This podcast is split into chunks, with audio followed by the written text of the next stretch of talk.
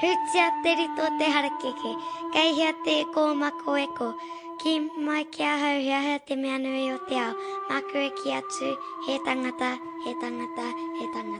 Si hei. If you were to pluck out the centre of the flax bush, where would the bell bellbird sing? If you were to ask me what is the most important thing in the world, I would reply that it is people, people, people.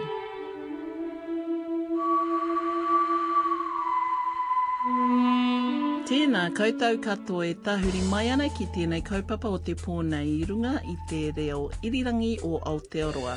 Ko maraia rakuraku tōku ingoa, whakatata mai, whakapiri mai ki tēnei hōtaka a te ahi kā. I'm Justine Murray, and you're with Te Ahi Ka on Radio New Zealand National, a weekly insight into Te Ao Māori.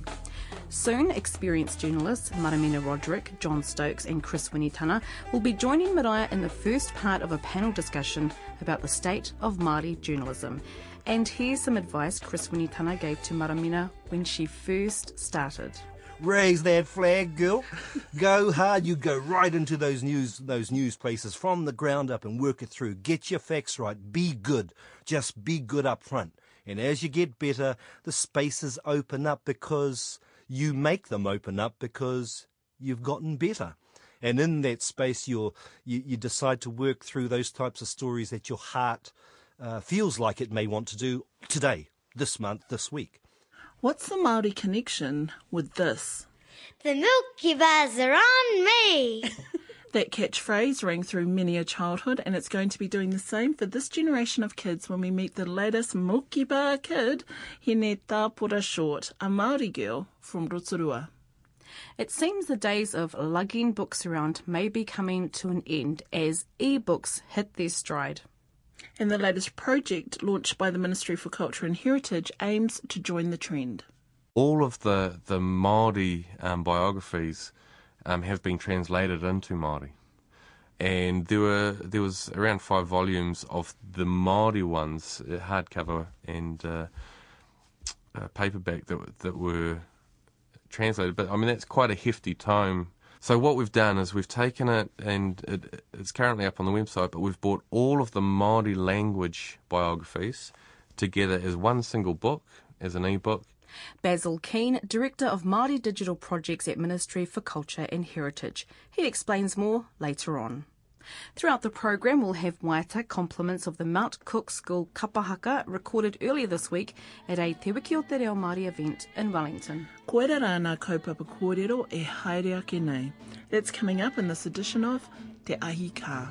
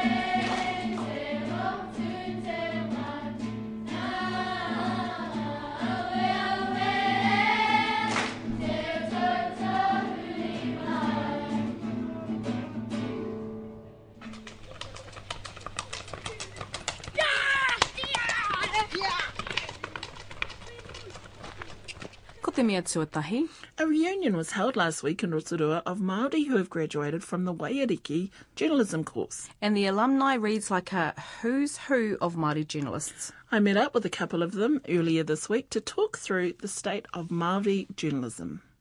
Hi, this is Chris Winitana from Tūhoe, Tuwharetoa. And I'm Maramena Roderick, uh, Ngapuhi and Te Aroa, Ngāti Rangiwewehi. Kia ora, Jon Stokes from Raukawa in Maniapoto. Oh, well, kia ora koutou katoa, welcome. Kia ora. Uh, now, I'm in the studio, in the Wellington studio with Chris and Maramena, and John Stokes is joining us by telephone in New Plymouth. Now, what we're doing is we're talking about the state of Māori journalism. And this comes from a kōrero that was recorded in 1987 with students from Waiariki Polytech who were going through a bicultural journalism course, and you were one of those students, Maramena. Yes. And your tutor was Chris Winitana. Gulp. I was just leaving high school uh, at that time. Can I just put that out? Oh, shush, John. Thanks, bro. So, uh, what we're going to talk about is, you know, what's changed? What is the status of Māori journalism now compared to back then? There were a couple of statements that were made in that um, kōrero. And uh, Chris, your sister, Carly Winit- Winitana, asked you whether my, whether media covered Māori issues adequately, and you replied, you replied, no, they don't do it justice. It's like looking through the keyhole in a door, but the door's not even open. That sounded rather clever of me back then. so you're asking how it is these days? Yeah. I should own up first and tell everybody that I haven't been doing the journalism thing directly for a long time. In fact, since after Maramena's course, which was back in 87? Is that mm, 87? Mm. So just be mindful of that. However, once a journalist, always a journalist, and so you keep your eye out on on those sorts of things. I, in in a real sense, don't think thing, don't really think things have changed dramatically. I think it's fair to say there are more Maori. However, you need to everybody needs to appreciate that there were so few in the beginning. Like there might have been one, and now there's two. That's the relativity we're talking about, as opposed to hundreds and thousands just pouring out of the woodwork. Um, and then on the other side of things, we now do have, for instance, dedicated Māori news services like MTS, uh, Mana Māori Media in its time, which used to service the Rewirirangi, the 21 Te Māngai Pāho Rewirirangi. Those didn't used to be around back in 80, 87 at the time of this uh, interview that we're referring to. So, in a nutshell, I don't think things have materially changed. You might still find a few brown faced Clark Kents in the daily news uh, mainstream. Uh, but Or I, Lois's.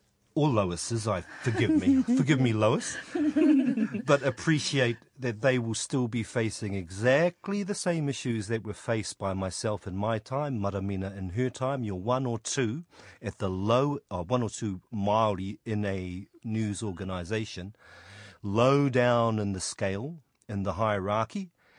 Uh, chief reporters still make the decisions over what is newsworthy, and that ev- and that newsworthiness and his comprehension, her comprehension of that, still comes through the the nature of that particular news organisation. And I'm afraid bad news is still good news, and bad Maori news is even better news. I'm just going to pick up what well, uh, something that Chris touched on in, in terms of I think there are more Maori out there, but it's those key positions where then they're they're getting so far and then they're either moving on or dropping out. So these are the like the positions chief in the hierarchy, right? Yeah. So you'd be familiar with that, wouldn't you, John? Uh, I, I am. I, I, I think um, I think there's been um, significant improvement um, in terms of being able to access a range of Maori stories. Admittedly, not necessarily through mainstream. Um, of course, now we do have MTS uh, Te Kare there. Uh, it provides a, a more compelling product. Um, the Herald does have, you know, some of the major papers do have um, dedicated Maori reporters. Ironically, actually, I think um, demand is what um, you know. It's a bit of a, a, a chicken and egg thing, but I think it's demand that pulls good uh, Maori journos out of media into the the, the uh, comms and and um, defending role. Um, I think there's just a number of, of, of opportunities for Maori journalists that that are particularly good. Um, that that probably stops them from going through that that uh, mainstream uh, grind, which you know, chief reporter is a tough job. You know, I, I think most um, the, the, my my two colleagues would probably understand. So, uh, you know, there's some compelling opportunities out there as well. But then, doesn't an organisation also have responsibility to create pathways that are going to um, encourage Māori wanting to reach those tiers? You know, you know, I, I think it's part, it starts at an individual level. If you want it, if that's where you want to go, you will make it there. Rather than expecting uh, some editor at the Herald to make it a bit easier for me because I'm Maori, I, that does not give me a God-given right to be a great chief reporter or a producer. So those who want to get there will get there.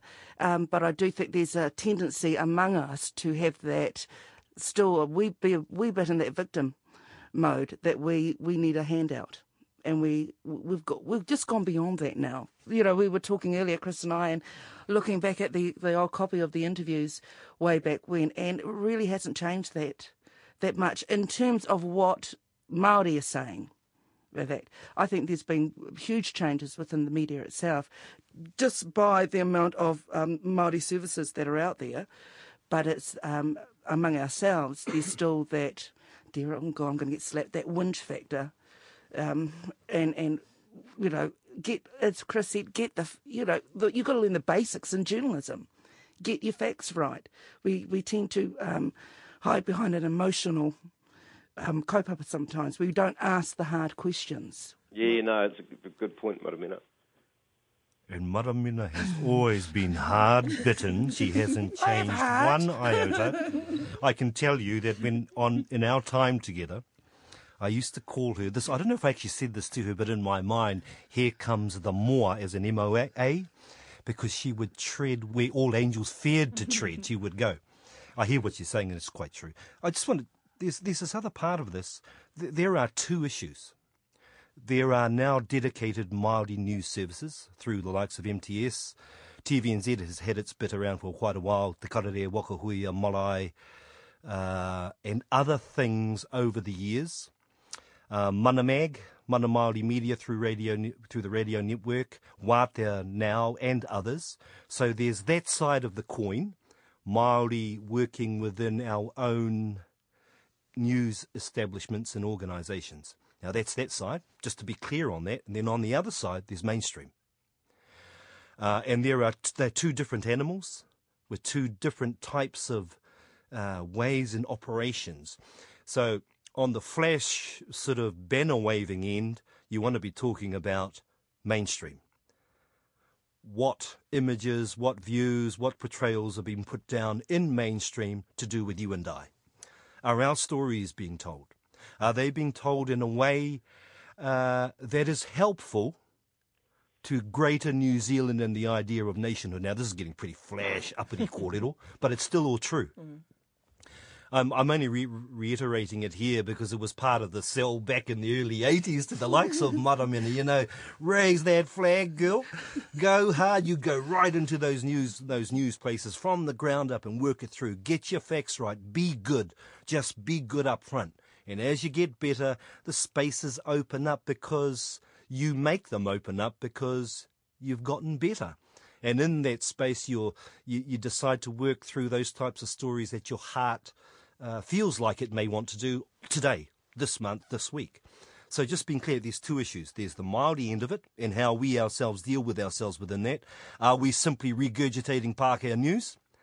Are we simply just watching the news the night before or the radio story that da da da and then just turning around into the reel? And because it's in the reel, it's it's hidden from view to a certain degree from the majority of people who don't understand the reel. Oh, is that is that us? So there's that side of the ball game, and then on the other side is, uh, you know, main mainstream media.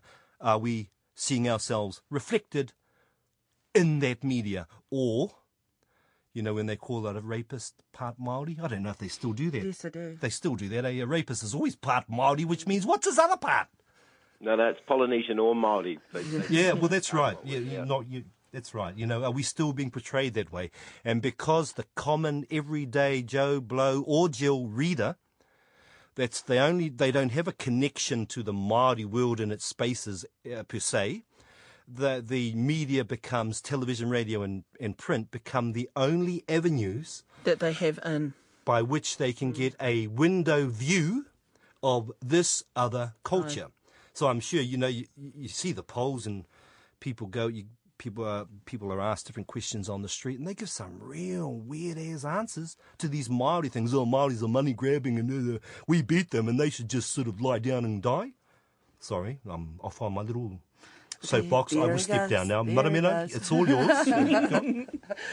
I think, uh, you know, at the end of the day, uh, you know, what is a, a, a great a great Māori journalist, and it comes back to someone who gets their facts right, someone who's straight up and up front. Now, at the end of the day, I mean, I'm a journalist, but I'm also Māori. I'm always going to be Māori. Journalist, journalism, broadcasting is just my trade. But it's like if if I want to have a great reporter, I'm going to go to the best reporter on the day to tell my story. I don't care what colour you are. Same way as that if I had a, um, you know, I, I needed major surgery, I'm not going to go to someone just because of the who the ethnicity. You know what I mean? I want the best person on the job. So that's where I came from. Is that I wanted to take it on and and go up against everyone and you know give it death kind of thing Make of your thing Maramena patch. you know, rode that waka and um, have some fun doing it. And I think Chris was the one for me. He was a tani whānau, of course, I tell you. I tell you. And um, he was the one who actually pushed me to go down the print track because in, in the good old days, before you went into television, you had to go through the print, you had to go through radio because you learnt. You got that skill base, you got that experience base, and as as you went up the ladder, the doors open, and you had more of a say. So that's what I was always heading for. That's where I wanted to go because I wanted to have that um, more of that control over Yeah, so you what had was that. going am- out you there. had that ambition. Oh, absolutely, absolutely. But I didn't depend on on anyone. I didn't ask for any favours. You know, I, if if if I was up against some of the best in the world, at times it was, I changed it around. So right, bring it on. Let's see. you know, as opposed to hide and oh, you know, no, no, no, no. The harder it gets, uh, you know, the more fun it is. But it still doesn't take away some of the issues that Māori can face in the journalism world, eh? Because there are big barriers that are there. I don't know. I, I think a, a lot of that is, is, is we make that up in our minds a wee bit. Uh, I, I, I hear and I see from ones going into like um, the Pākehā mainstream uh, that it, you know, there's no Māori around and all the rest, you know, in the newsroom and that. Well, pick up the phone and ring mum. I don't need to be in a room full of Māori to feel that I am Māori. You know, I'm quite happy to be in a in a room of French or whoever because I know who I am, and um and and I, I actually like being being a you know it gives, gives me an edge. you know, I use it as a as as my armor as opposed you know it, it's it's it's not a bad thing being the only Māori in the in the newsroom, but I, I also I think there um oft times I hear oh we're getting picked on. You know, our stories you're not getting picked on. You've been told how to do it properly. You know, so suck it up and suck all the knowledge up. That's Now- what I love. Has it been your experience, John? Um, uh, yeah, it has been. Yep. No, when I went to um, uh, both the Waikato Times and the Herald, there were um, there were were, were few uh, Maori faces. The um, the same challenges as other people had in their rounds um, uh, applied in terms of um, threshold for what warranted a story. Um, you know, there's parts of being a journalist that are actually distasteful. Uh, death knocks. You know, I, I, I, that's a horrible thing to have to do. And um, Explain what that is. Oh, it's it's having to go and visit a, a whānau that's or, or individual that's um, um, experienced a, a, a high profile death, which is, is not a not a very um, enjoyable thing um, to do. Uh, full stop, and uh, uh, that's something that all journos have to do, unfortunately. And um, you know, it, it isn't um, uh, necessarily a, a, a cultural thing that makes that more distasteful or um, or anything. So yeah, part of being a journalist is is having to do uh, things that you don't necessarily like doing. I, I guess one of the things from what we're talking about too is is, is understanding um, what it is that is that is news. Are, are we talking about? And it's a it's a, a subject that comes up um, just, and it always came up when I was a journalist. Was we don't see enough good news stories. And I, I find the concept fascinating because um, probably universally most people are not necessarily attracted to good news stories. We, we, we, we seem to, by nature, be attracted to the more salacious or titillating type of things. And I, think probably the internet's um, uh, accelerating that. And um, that, that's, a, that's a, a, a quite an interesting thing to ponder in a cultural context. Is uh, you know. Uh, sometimes we say, oh, you know, we couldn't get this story up because they, they're not interested in those type of stories. When in fact, uh, if you look through um, on the front page of the average newspaper, the, the nature of of the coverage is is is more of around around uh, controversies. One thing I noticed when I was a journalist was that editors, uh, if anything, they you know there was a perception when I when I started when I when I was a non-journo that they had this Maori agenda. You know, they loved bagging Maori and telling these terrible stories. But when I got to meet them, actually, what they were very good at was was picking what their readers liked to read. Uh, you know, same with television. You know, that it's no coincidence that one and three tend to follow the same range of stories. You know, in in their leads and and through. And it's not that they've sat down and colluded. It's that they have an understanding of what people like to read. and there's a couple of things in that. One is that a lot of people like reading things that reinforce perceptions about Maori. And unfortunately, we've got individuals who love feeding that perception about Maori. Um, excuse the cynicism, but I think what John's saying is true.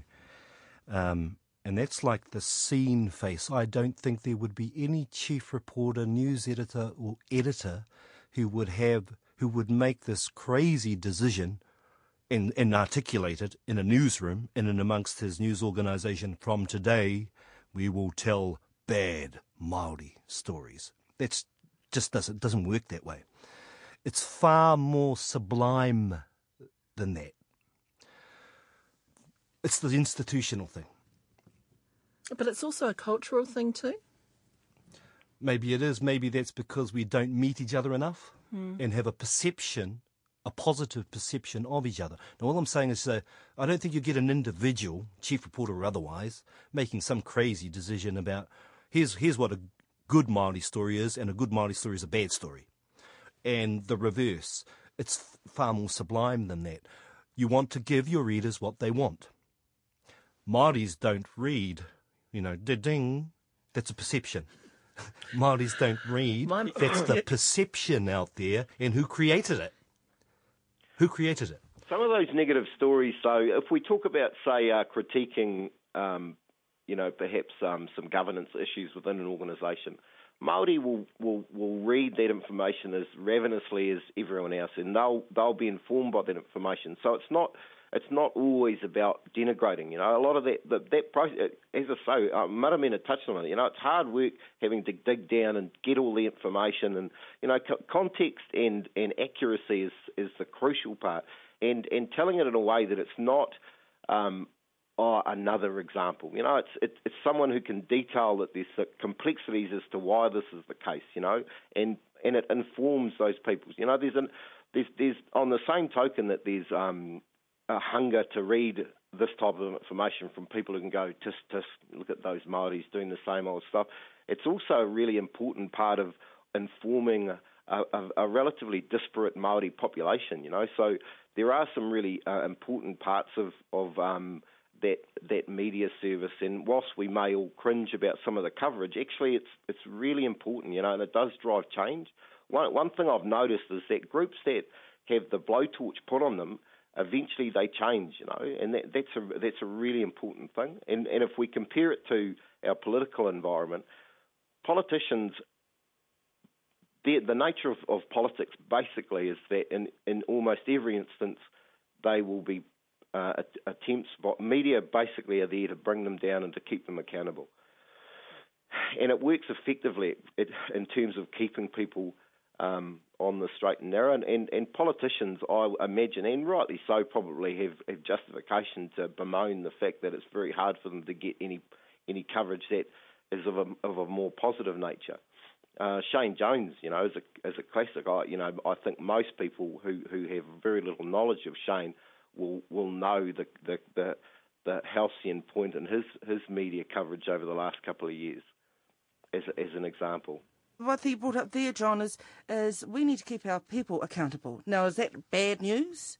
Because we're asking them the tough questions? I don't think so. No, I think, I think it's fantastic, and I, you know, I've seen some of that. Um, unfortunately, the the problem is it becomes, you know, it becomes a, a bit superficial and focusing on um, whatever the, the key point is at the time.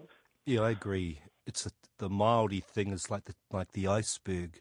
The story that's seen that makes the papers, the radio, and the television is the tip of it. Yep. And unless we ourselves to make the decision to buoy up that berg iceberg to show the the 99% that's not seen, then the context is not seen. And so the tip of the iceberg is always going to be the next story. Uh, th- isn't there an onus on us to do the best that we can to be helpful, to be able to give a greater context? For instance, the one that just hits you right in the eyes is all the Maori claims. uh, all you ever see in the newspaper is Maoris and more money and grabbing and land grabbing and money grabbing, sorry, and the fighting in between, which are all the facts on the day of a particular event and incident or personality clash which happened. I'm not going to name any particular tribe. Um, it happens all the time. We don't seem to be able to get past that tip of the iceberg scenario where the events of the day, which are coming at you at a rate of knots, there's only one of you in the newsroom, uh, Maori who's interested in the stuff, or it's your round. It is your job to go and get those stories. You have no choice but to keep ahead of those events and keep writing about them. And that's all fair game. That's all just straight up and down. There's no issues of should we account for them or should we not account for them. Of course we should. But there is also the responsibility to be added in there to give, keep giving the readership, whether they believe they need it or not, to give the readership continual greater context that allow them to assimilate the information that's coming to them through the events and the personalities on the day in a way that gives them the goods to be able to make informed decisions that break open the stereotypes of who of, of, of, what goes around these days. The claims one is the classic. I have yet to actually see a story that explains the claim of this particular tribe. All we ever see is uh, 250 million on the table. Here's all the infighting. Here's what the claim is. Here's what the Pākehā ancestors did. This is what they did. It is proven, it is cased, it is reported, and nobody knows about it. Why is that? There is um there is work required around that, and I actually do some of that as part of my job, and that is actually to understand that the the poor um, um, individual Juno who's been sent down to cover this particular ceremony is probably coming with very little knowledge, um, certainly of history. Uh, uh, many times the group that's even signing. So um, it's a really important part is to is to compress in a in a relatively succinct way, bearing in mind that journalists in, in on print, for example, have 400 words maybe to tell a story. Um, anything you know, maybe up to 2,000 if you're if you've if, if you're lucky. But um, so you you know part of the challenges for groups going through that process for the government as well is to provide succinct information that provides that context and background so that they can do their job based on what are, fairly tight deadlines generally. You know, so if you have an 11 o'clock ceremony, uh, they've got until uh, maybe four, five, six o'clock um, to to get their story done. Can I just add in about Māori, just looking at this and just reminding me of, you know, when you get sent out on a story at the last minute, that's not a Māori thing either. No, no, You know, no, hey, that's, no, that's sometimes things land on your desk and you're thinking, what the heck? How am I going to get this this out? Well, uh, going back into Māori journalists and uh, I'll, I'll talk specifically to mainstream, i.e. the Pākehā media, I think there's a real danger too many times is they uh, the answer to all things Maori Yeah, within their Māori news shop. Yeah, that's right. and and and to some extent they they take that on.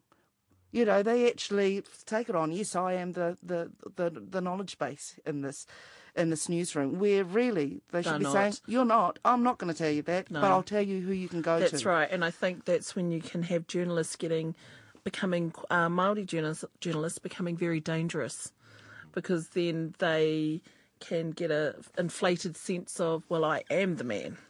You know, Yes. I am the person that you come to to ask about Ma- anything Maori.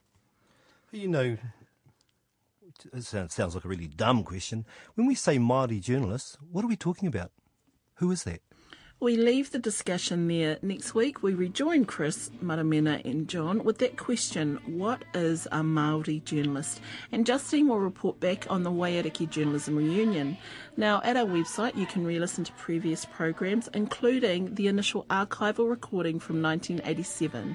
It's available at radionz.co.nz forward slash Te Ahi Kaa.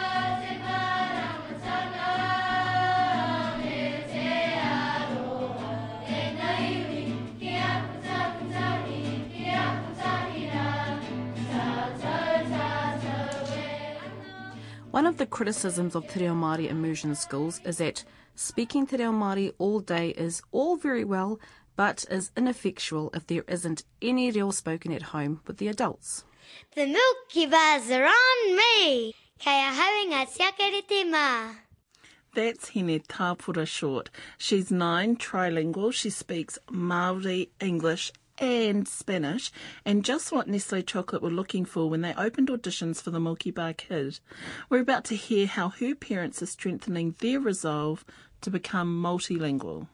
Uh, kia ora, uh, ko nunga taha te maunga, ko rotorua nui a kahu mata momo i te roto, ko pare te hoata te kohea te marae, ko tuna hopu te tupuna whare, ko Ngāti Whakau e te iwi, ko Nicola Douglas tōku ingoa. Uh, ko Whetumasarau te maunga, ko Awatire te awa, ko Hine Rupe, ko Awatire tōku marae, o ōku marae, aroha mai.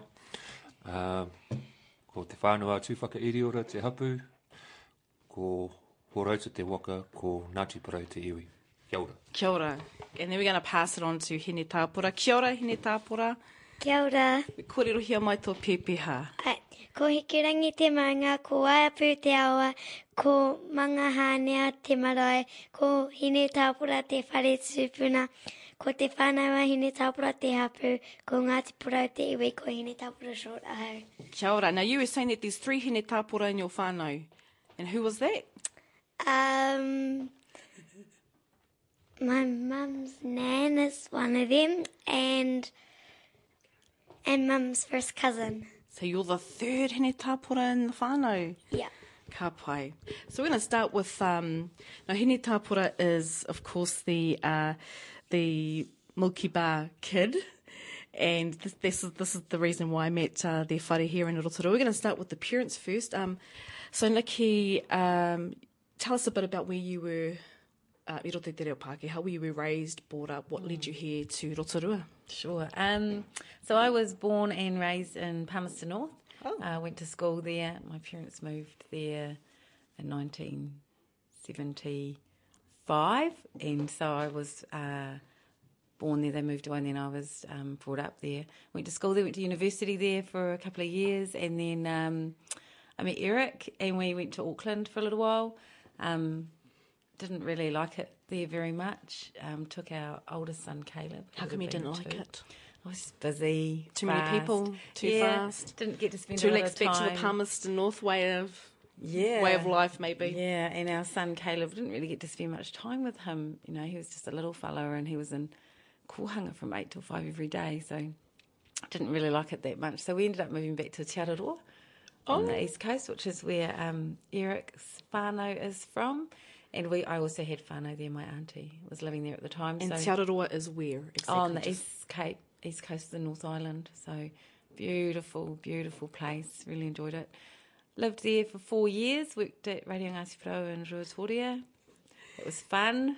And What then- show did you do? I did um, Ngā Take o Te Wā, which is kind of a um, news of the day Yeah. or community news of the day. yeah, so it was a two-hour show, and I was also the program manager, so just making sure that all Oh. the programs went to air and. Hi. Oh, it was it was fantastic. We had a really good time. It was a little bit stressful. Do you have a media team. background, Nikki? Not really. I'm Oh, I just fall into these things. I kind of Nice. uh, fell into it, Yeah. and uh, I really enjoyed it. Small team, plenty of work, and fantastic community. I really loved the coast. And while we were there, we got married, had manahi, and uh, and then we moved to Rotorua. And I guess that was again Caleb um, wanted to bring him to the back to town. Um, so he could have a broader experiences. We were both looking for a bit of a change, and um, obviously um, my whānau are from Rotorua, Um, I had plenty of whānau here. My grandmother's living here, so we decided to move to Rotorua. And then Hine Tāpura arrived a year later. Um, I was born in Papakura. Um, lived there till I was 15. Um, at that time, my mother's mother wasn't very well, so we decided as a whānau to move back to Te Araroa um, to spend whatever time we could with my grandmother before she passed away. So um, luckily, we managed to spend a couple of years with her before she did pass on. But um, so yeah, moved from Papakura sort of biggish South Auckland town to a small coastal town. Yeah, what a Bit of a co- culture, shock. Bit of a yeah. culture shock. But um, yeah, it was a bit of an experience. Um, probably couldn't really wait to get away from the place. Um, moved away to, to Gisborne for high school for sixth and seventh form. Moved back to Te Araroa, um, where I started work with my father as a mechanic, just to get some grounding to, before I went away to Polytech to do my, my training. Um, once I was back in Auckland, I couldn't wait to get back to the coast. So um, I guess that was a, another culture shock.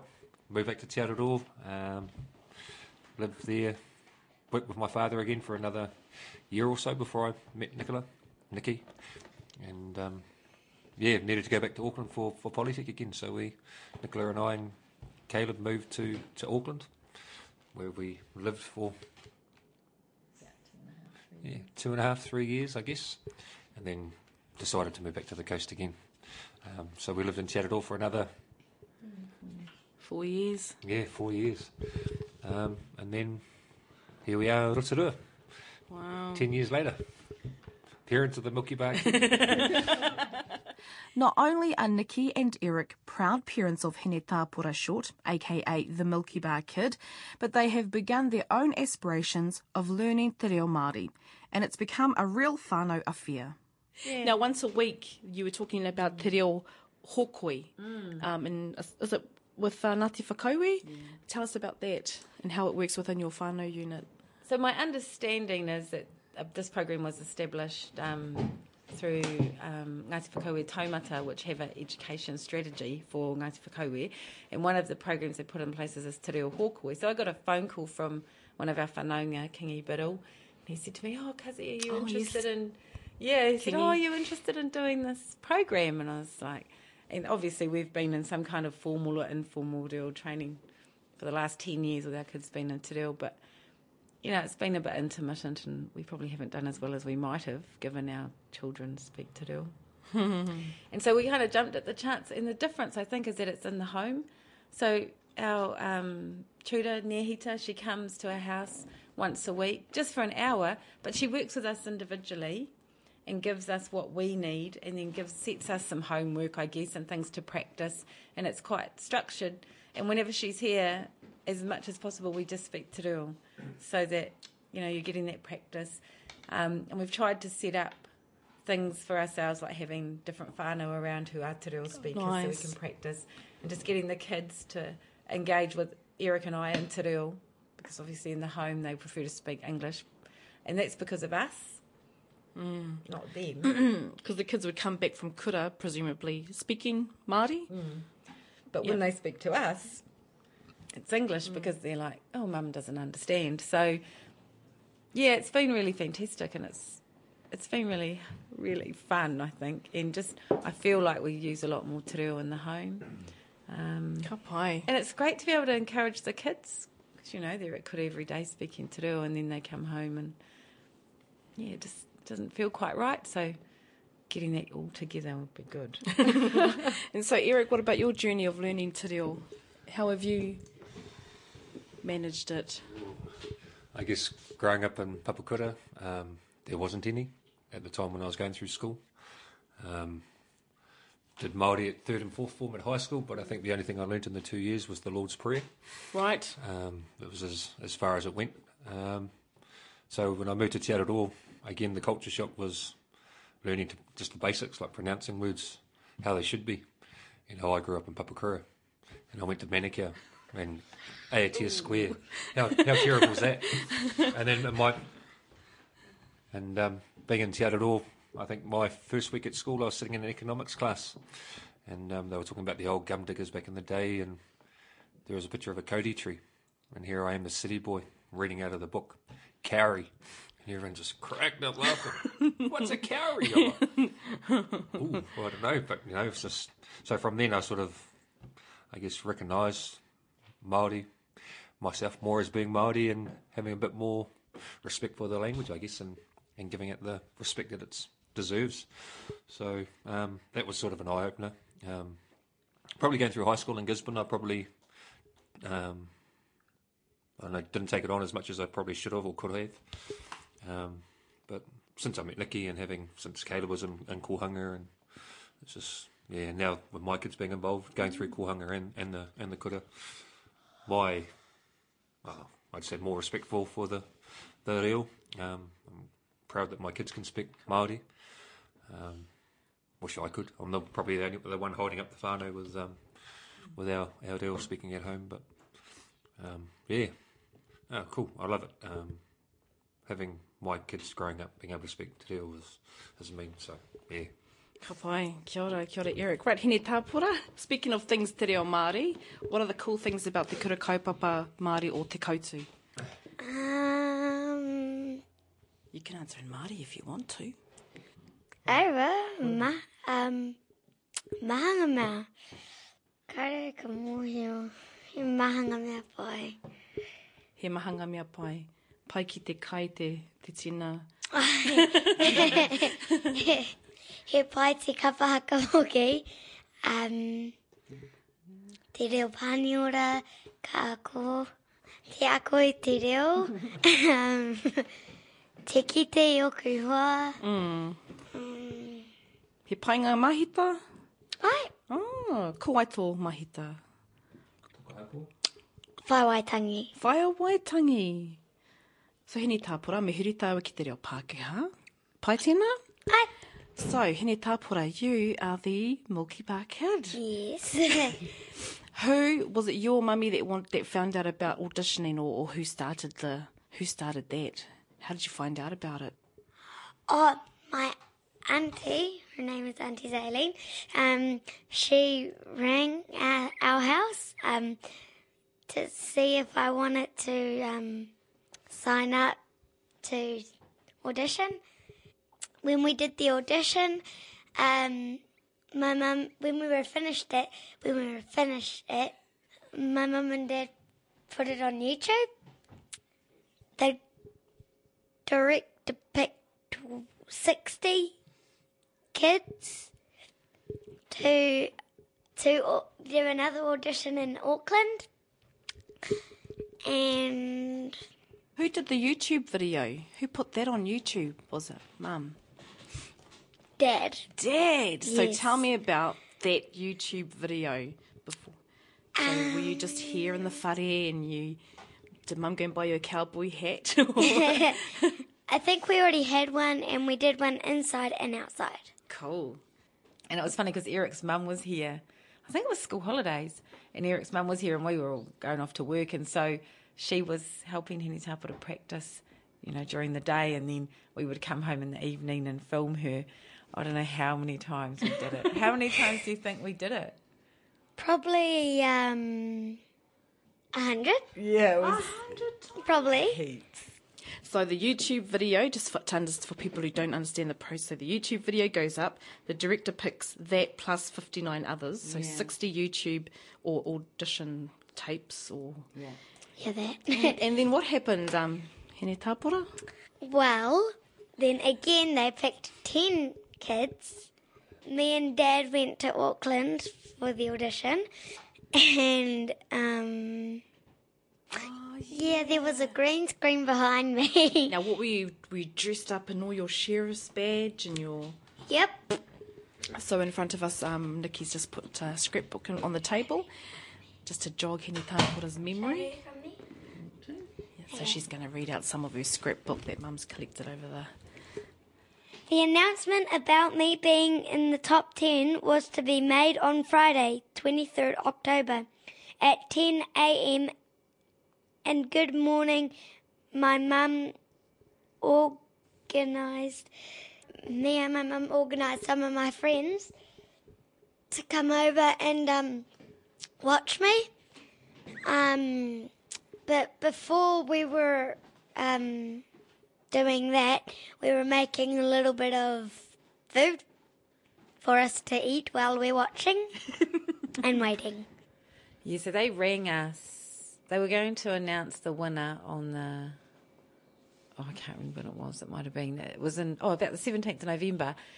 And they rang us on the Sunday night before they were going to make the announcement on the Friday. Right. So they rang Eric and I here at home Right. and told us that she had won, and we were just beside ourselves, but we didn't tell her.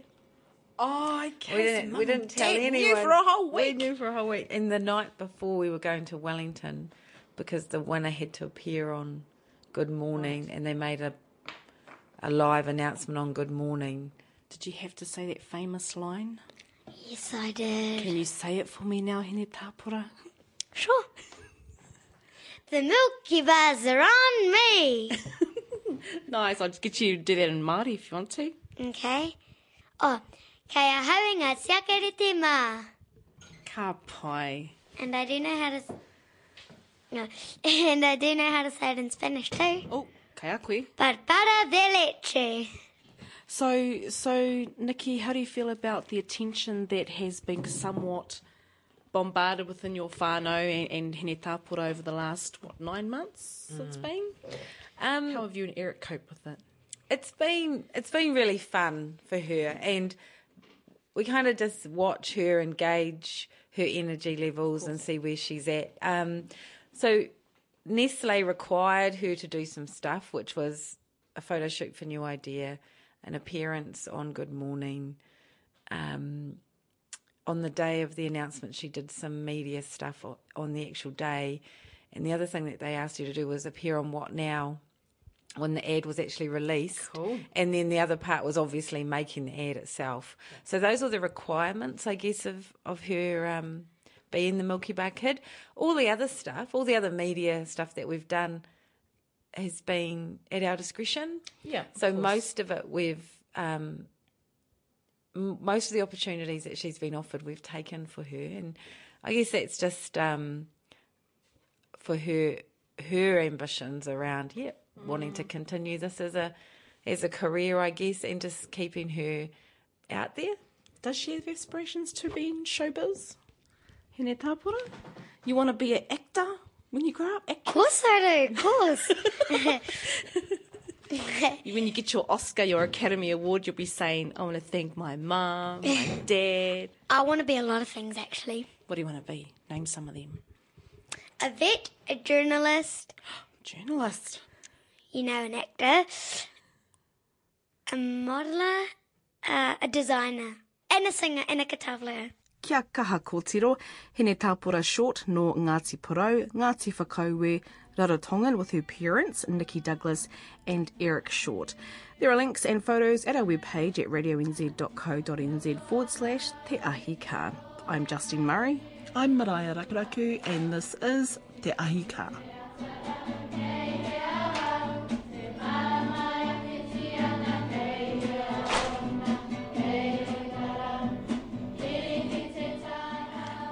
Natives is a phrase I'd never heard of until a few days ago. It's used to describe a generation that are both metaphorically and physically plugged into the internet and everything technology has to offer. And for net natives, the book is quickly becoming an electronic rather than a paper artifact. It's the portability of e-books that convinced director Māori Digital Services Basil Keane of the Ministry for Culture and Heritage that shifting Te Taumata Tangata Rau into that format would be a win-win. He outlines the plan to Mariah. Um, kia ora, uh, ko Basil Keane taku ingoa, uh, no Ngāti, Ngāti Kahungunu, no Rangitāne, uh, no Ngāpui hoki. Um, uh, kei te mahi au ki Manatū Taonga, uh, Ministry of Culture and Heritage, uh, ko tāku mahi reira, uh, tētahi uh, kaupapa ko te uh, etita uh, mō te ara, Encyclopedia of New Zealand, uh, Ngari ko, ko taku tūranga i tēnei wā, uh, Director Māori Digital Projects, uh, ko te kaupapa o tērā, uh, ko te whakahaere ngā kaupapa uh, Māori, uh, uh, i runga i ngā, ngā tūranga ipurangi um, o Te Manatu. So, Director Māori Digital Projects, that sounds really flash. Can you explain what that is? Um, the the idea behind that, um, previously I was Māori theme editor um, for Te Ara, um, working on the Māori content of Te Ara, the Encyclopedia of New Zealand, and um, it was kind of seen that we have a number of other uh, websites that we manage, um, including uh, NZ History Net, um, uh, 28 Māori Battalion site, um, and also the, the MCH site, and the idea that um, perhaps some of the um, uh, co- uh, content, Māori content, um, is is important across all of our websites, so that I'd get an overview of that, and then really just try and make sure that we make the, the best of our, our resources that we have, because we actually have significant Māori content um, ac- across the the sites. Um, Te Ara, all all of our mainly Māori content gets translated into Māori.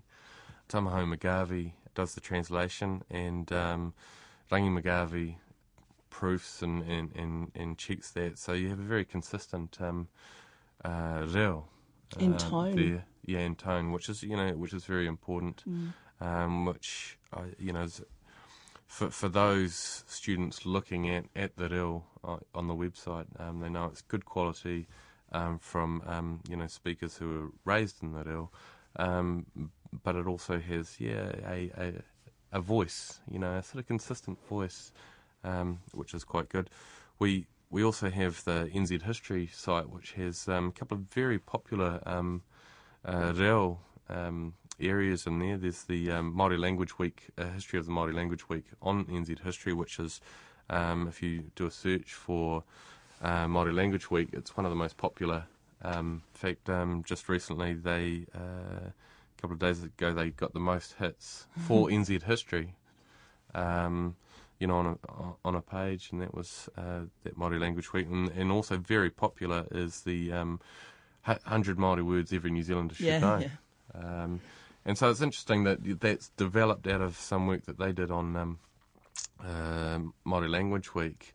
Um, but it shows that you know across across the ministry we have um, you know we have very strong Māori content uh, in English and in, and in Māori, and the, the 28 Māori Battalion site is a great example of that. In fact, it's it's a really great example of not just how um, you can have good content, but also we we're getting, um, for instance, um, you know, descendants Yeah, of there's the quite a lot of engagement with yeah, we um, with the with the community with that project, isn't it? It's not just a passive thing. People are engaging with it.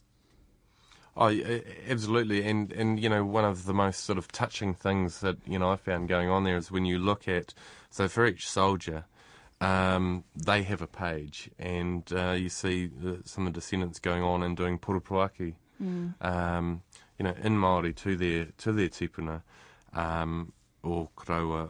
Um, and and some of it's re- you know actually really touching. And and one of the things that uh, probably isn't obvious to the people who are doing it at the moment or, or necessarily even to us is the fact that that becomes part of the story that that um, you know in, in a couple of generations time, time you know in a few generations some of the people that will be going on will be going on not to look at the Yeah. soldiers themselves but to be looking at you know what their what their koro or what their nan wrote in in the comments. And um, and if you want to look at an example of that, it's it's the Lindauer online. Um, Art exhibition. yeah, if if you go on their website, what they've done is they've digitised the um, the visitors book that was that was done around the turn of the century uh, in the 1900s. And you know you go through there, and, and the same thing has happened. That you know we're looking hundred stuff, years some that later. Yeah, Mm. that at, those people, and so at the time they were basically doing a mihi to their tupuna, but they have now become the tupuna. So it's um, in terms in terms of that model, it's, it's very kind of flex roots in a sense, but um, you know that that's what makes it so so powerful. I I got to say I love that. You know I love that site, that twenty uh, Māori Battalion And it's site. just recently won an award as well. Uh, yes, yes, it has. Um, uh, and, and you know, one of the great things about it was it, it's sort of it, that's one of the sites that we we um, sort of co-manage with um, Te Puni Kōkiri, um, and it was really the category it won was for the um, for Crown Māori engagement, and it really is a you know a, a great example there of, of the engagement with, with the community. But what we're looking at now is something that was launched a couple of days ago. Yeah, this is um, Dictionary of New Zealand biographies, um, which um, ha- have been published over a number of different volumes, both in English and, and in Māori. Um, and uh, last year, the, the site was moved over onto Te Ara. Um, so it's still a separate section of its own, um, but these are basically our, our official national bi- our official national biography, and um, all of the the Maori um, biographies um, have been translated into Maori, um, and um, Because prior to that, they were in English. yeah, well, at the time they were written, so at the time they were written, they were they were written in in English, although some some of them were written in Maori, and then translated into Maori. And there were there was around five volumes of the Maori ones, uh, hardcover and uh, uh, paperback that that were translated. But I mean that's quite a hefty tome. So what we've done is we've taken it, and it, it's currently up on the website. But we've brought all of the Maori language biographies together as one single book, as an e-book, and um, and published it. And so, So, how many pages are we talking here, Basil? um, quite a few, and in, a sense, with the ebooks, it's it's in, in the thousands. Um, with the ebooks, because of the navigation, the content navigation, um, the pages isn't such a big issue that you go to. The, effectively, you either search for the name, um, or you go to the contents page and scroll through. It's all alphabetical, um, and then you can um, click through. Um, and this, uh, you know, in terms of in terms of the names of, of the translators, um, people like Tai Tairongo Amo Amo, um, Joe Malcolm, Po Tiamara, um, Rangi McGarvey, um, Bruce Biggs, um, Wharehuia Milroy. So these are who's who of Te Reo Māori. Yeah, and and it shows, you know, when you read through um, the reo, you know, it's but you know, it's it's really beautiful reo, and the the platform in terms of ebooks, it's a, it's an really increasing platform. It's quite it's quite new, um, but really anyone with anyone that's going to get an you know a, a tablet or an iPad or a Kindle.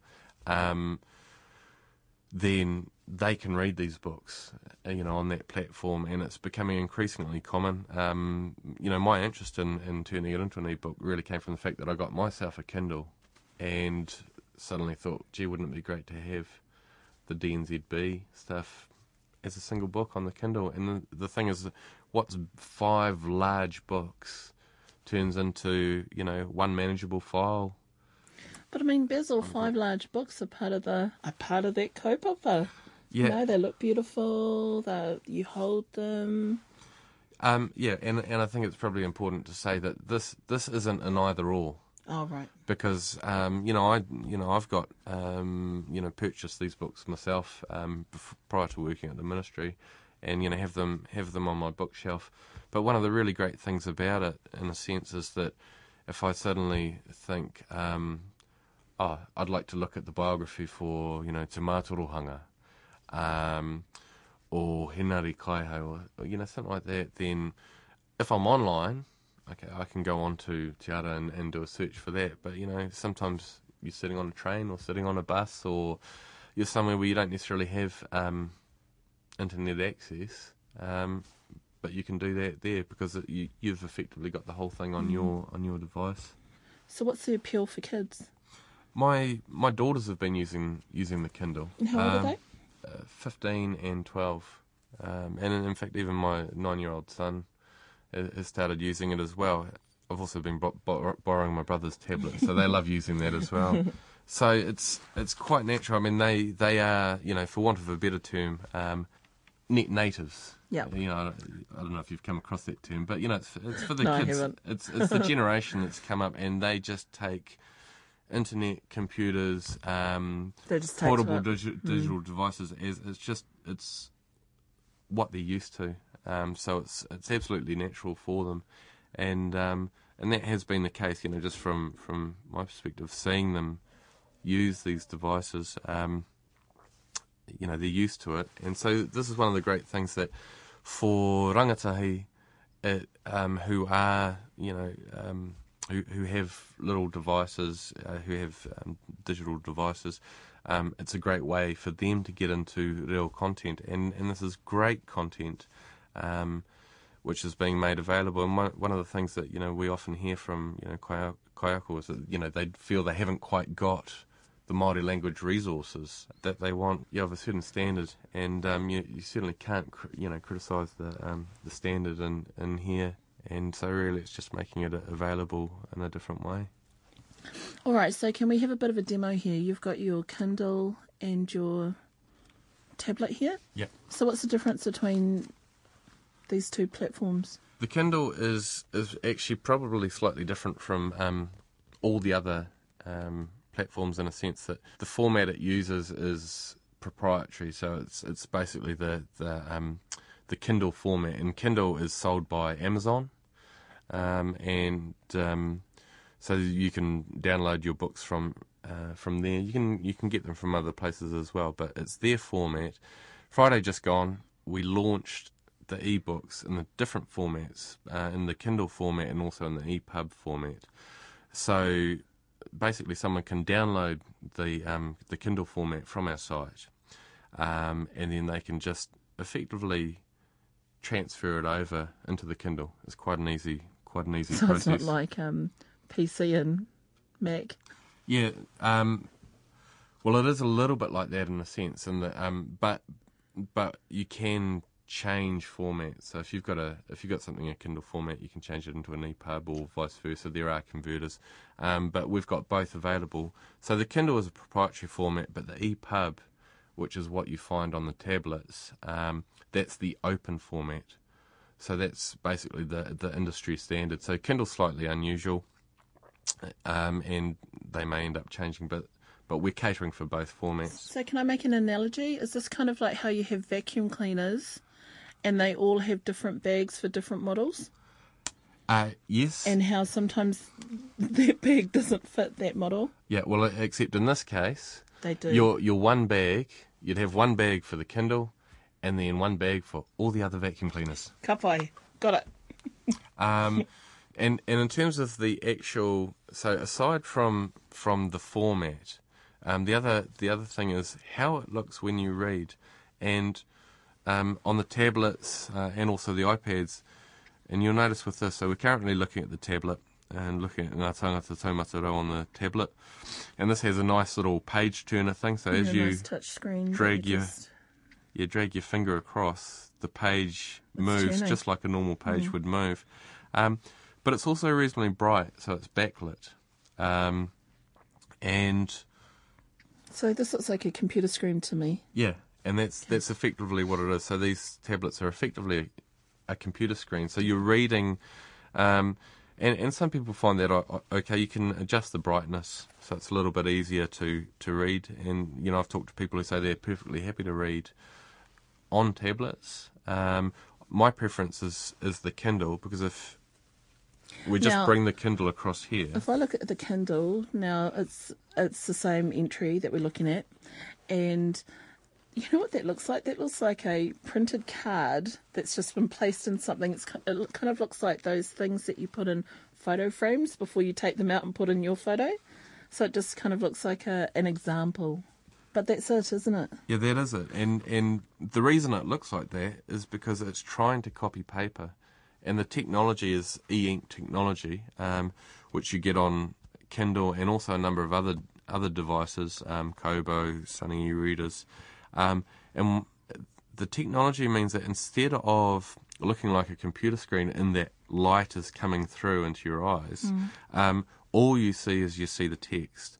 Um, and you actually, to be able to read it, you can't read this in the dark. Uh, you know, if you turn the lights off, you wouldn't be able to read a Kindle or anything else on e-ink technology. You, would need you need um, lighting. But what that means is that when you're reading it, your eyes don't get quite as um, right, strained. Quite a strained, mm. and it's effectively, um, it's like reading a book. So you'll find, you know, when you read a book, you don't usually get eye strain, whereas if you read, read a computer screen, you can get eye strain. So that's sort of the difference between the um, the technology, and I think um, for just reading a lot of text, then um, that e-ink um, format is really brilliant. But obviously, um, with the tablets, um, they're quite good if you have um, images, uh, particularly coloured images. So ebooks don't have images, eh? Um, Although e- you've just said that that they do have images. Yeah, right? yeah, ebooks can have Right. can have images. Um, the diff- one of the main differences is that with tablets, tablets, uh, you know, being screens, they can have color on them, so you can have color images. Um, with the um, the e-ink, um, like the the Kindle, the Kindle is not color. Okay, so, so let's just- sort of I'll just pull over the book here and make a comparison. Okay, so in the book, Basil, that I'm just looking at, which is the hard copy Yep. of the, the ebook, um, I can see whakapapa charts here, uh, spaced out the way that you do whakapapa charts. So would that automatically transfer into this format? The, the two things we don't have in the ebook is we don't have the whakapapa and we don't have pictures. So it's just the text.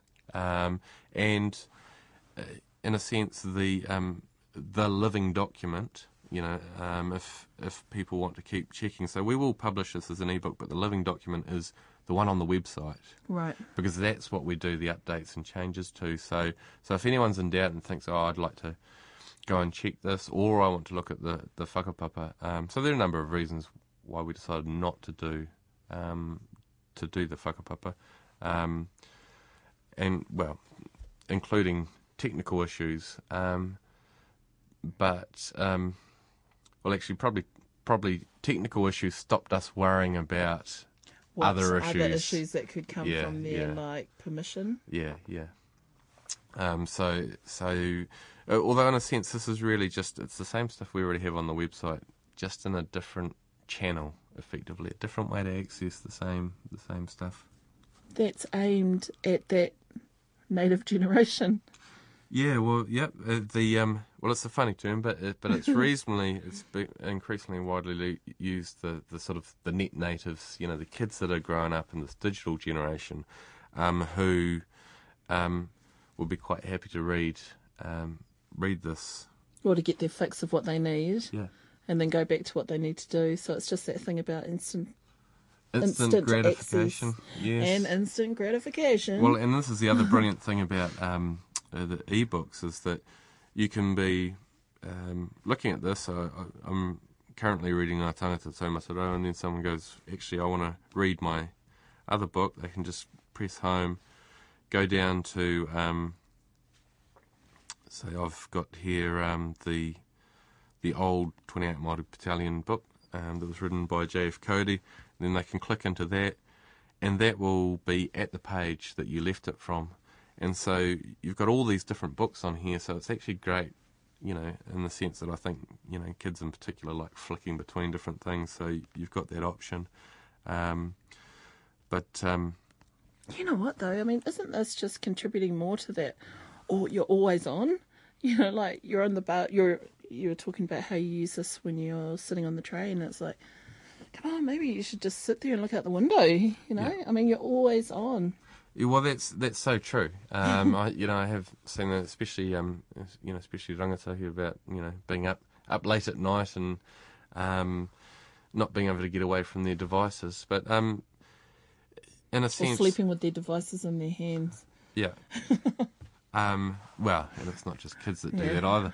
Um, but but in a sense, we're kind of recognizing we're recognizing an area where um, this content will work, you know, and, and, and will suit, and, and and basically giving the information, uh, making the information available for that market. So in a sense, it's not that we're necessarily encouraging um, kids to be connected the whole time, but it's a recognition that um, they and others, um, you know, I think particularly, you know, I've, I've found, you know, as, as a Māori speaker, this is, you know, really great stuff to read.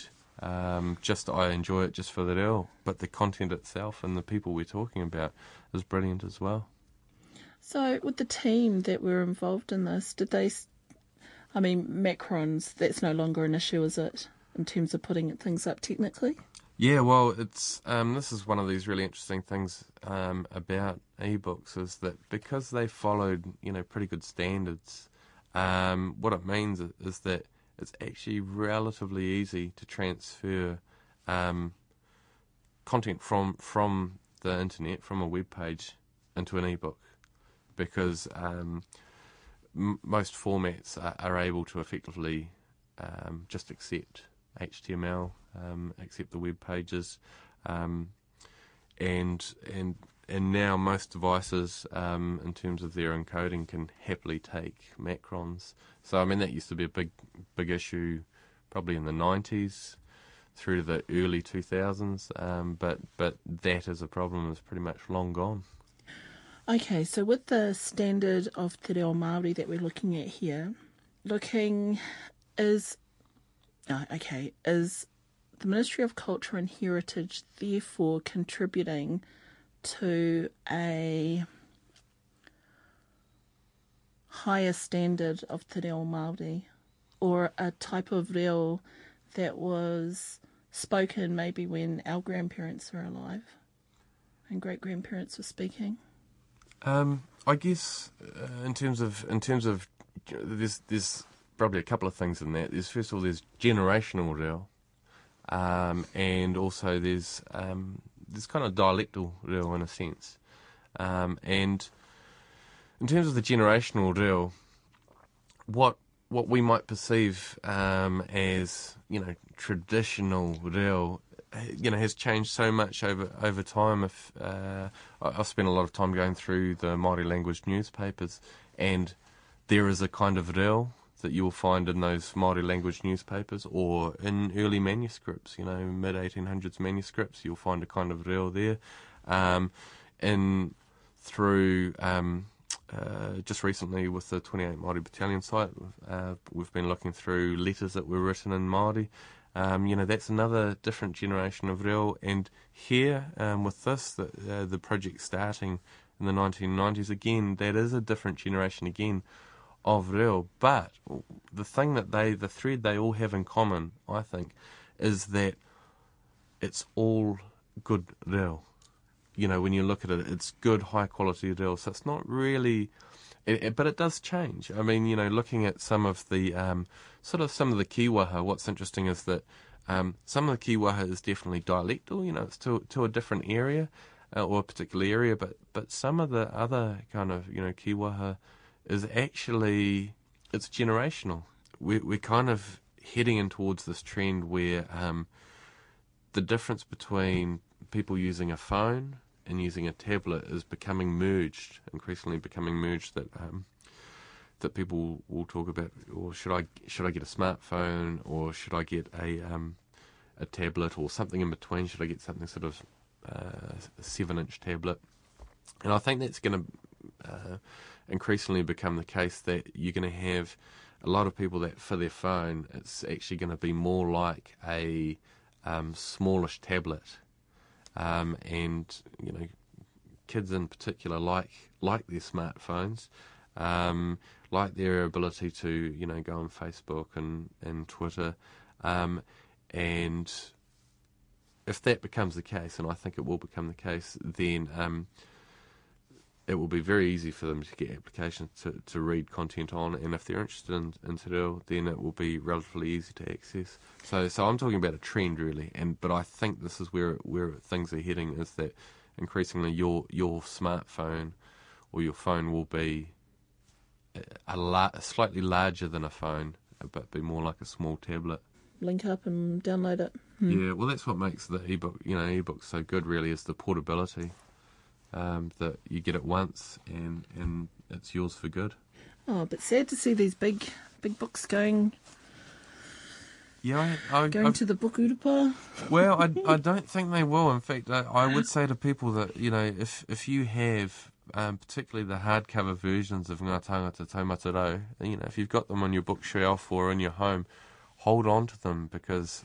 Um, I think not only are they, not only do they look like a taonga, but I think as the years go by, increasingly um, they will be a much sought after um, collector's item. Gosh, so ebooks may end up making, um, creating a whole load of books that are Going to be worth some money. Well, I, I, I Yeah. think so. Increasingly, as as you move platforms, then then your old books um, uh, will become, you know, if, if they're um, if they're desired by particular groups, then they'll become more and more valuable. So don't don't throw your books out just yet. These these e-books are available for download on uh, mch.govt.nz, um, and just click on our Māori Language Week section, um, and and you'll be able to find it there. Kia ora, Basil Keane. Anei a hene tāpura short anō me te whakatauki nei. Hutia te rito te harakeke, kei hea te ko mako eko, ki mai kia hau hea hea te mea nui o te ao, makure ki atu, he tangata, he tangata, he tangata.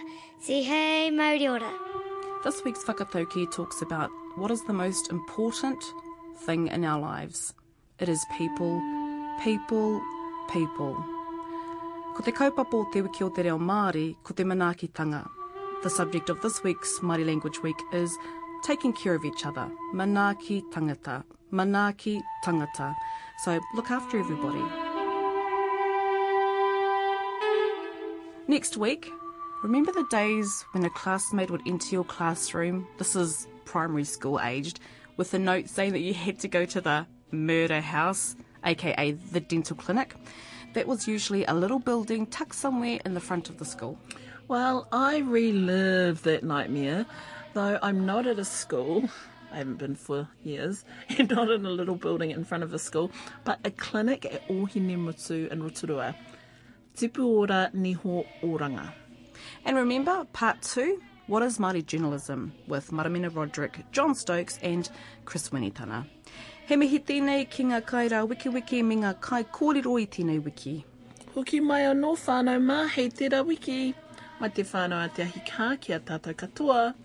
Mauri ora tātou katoa.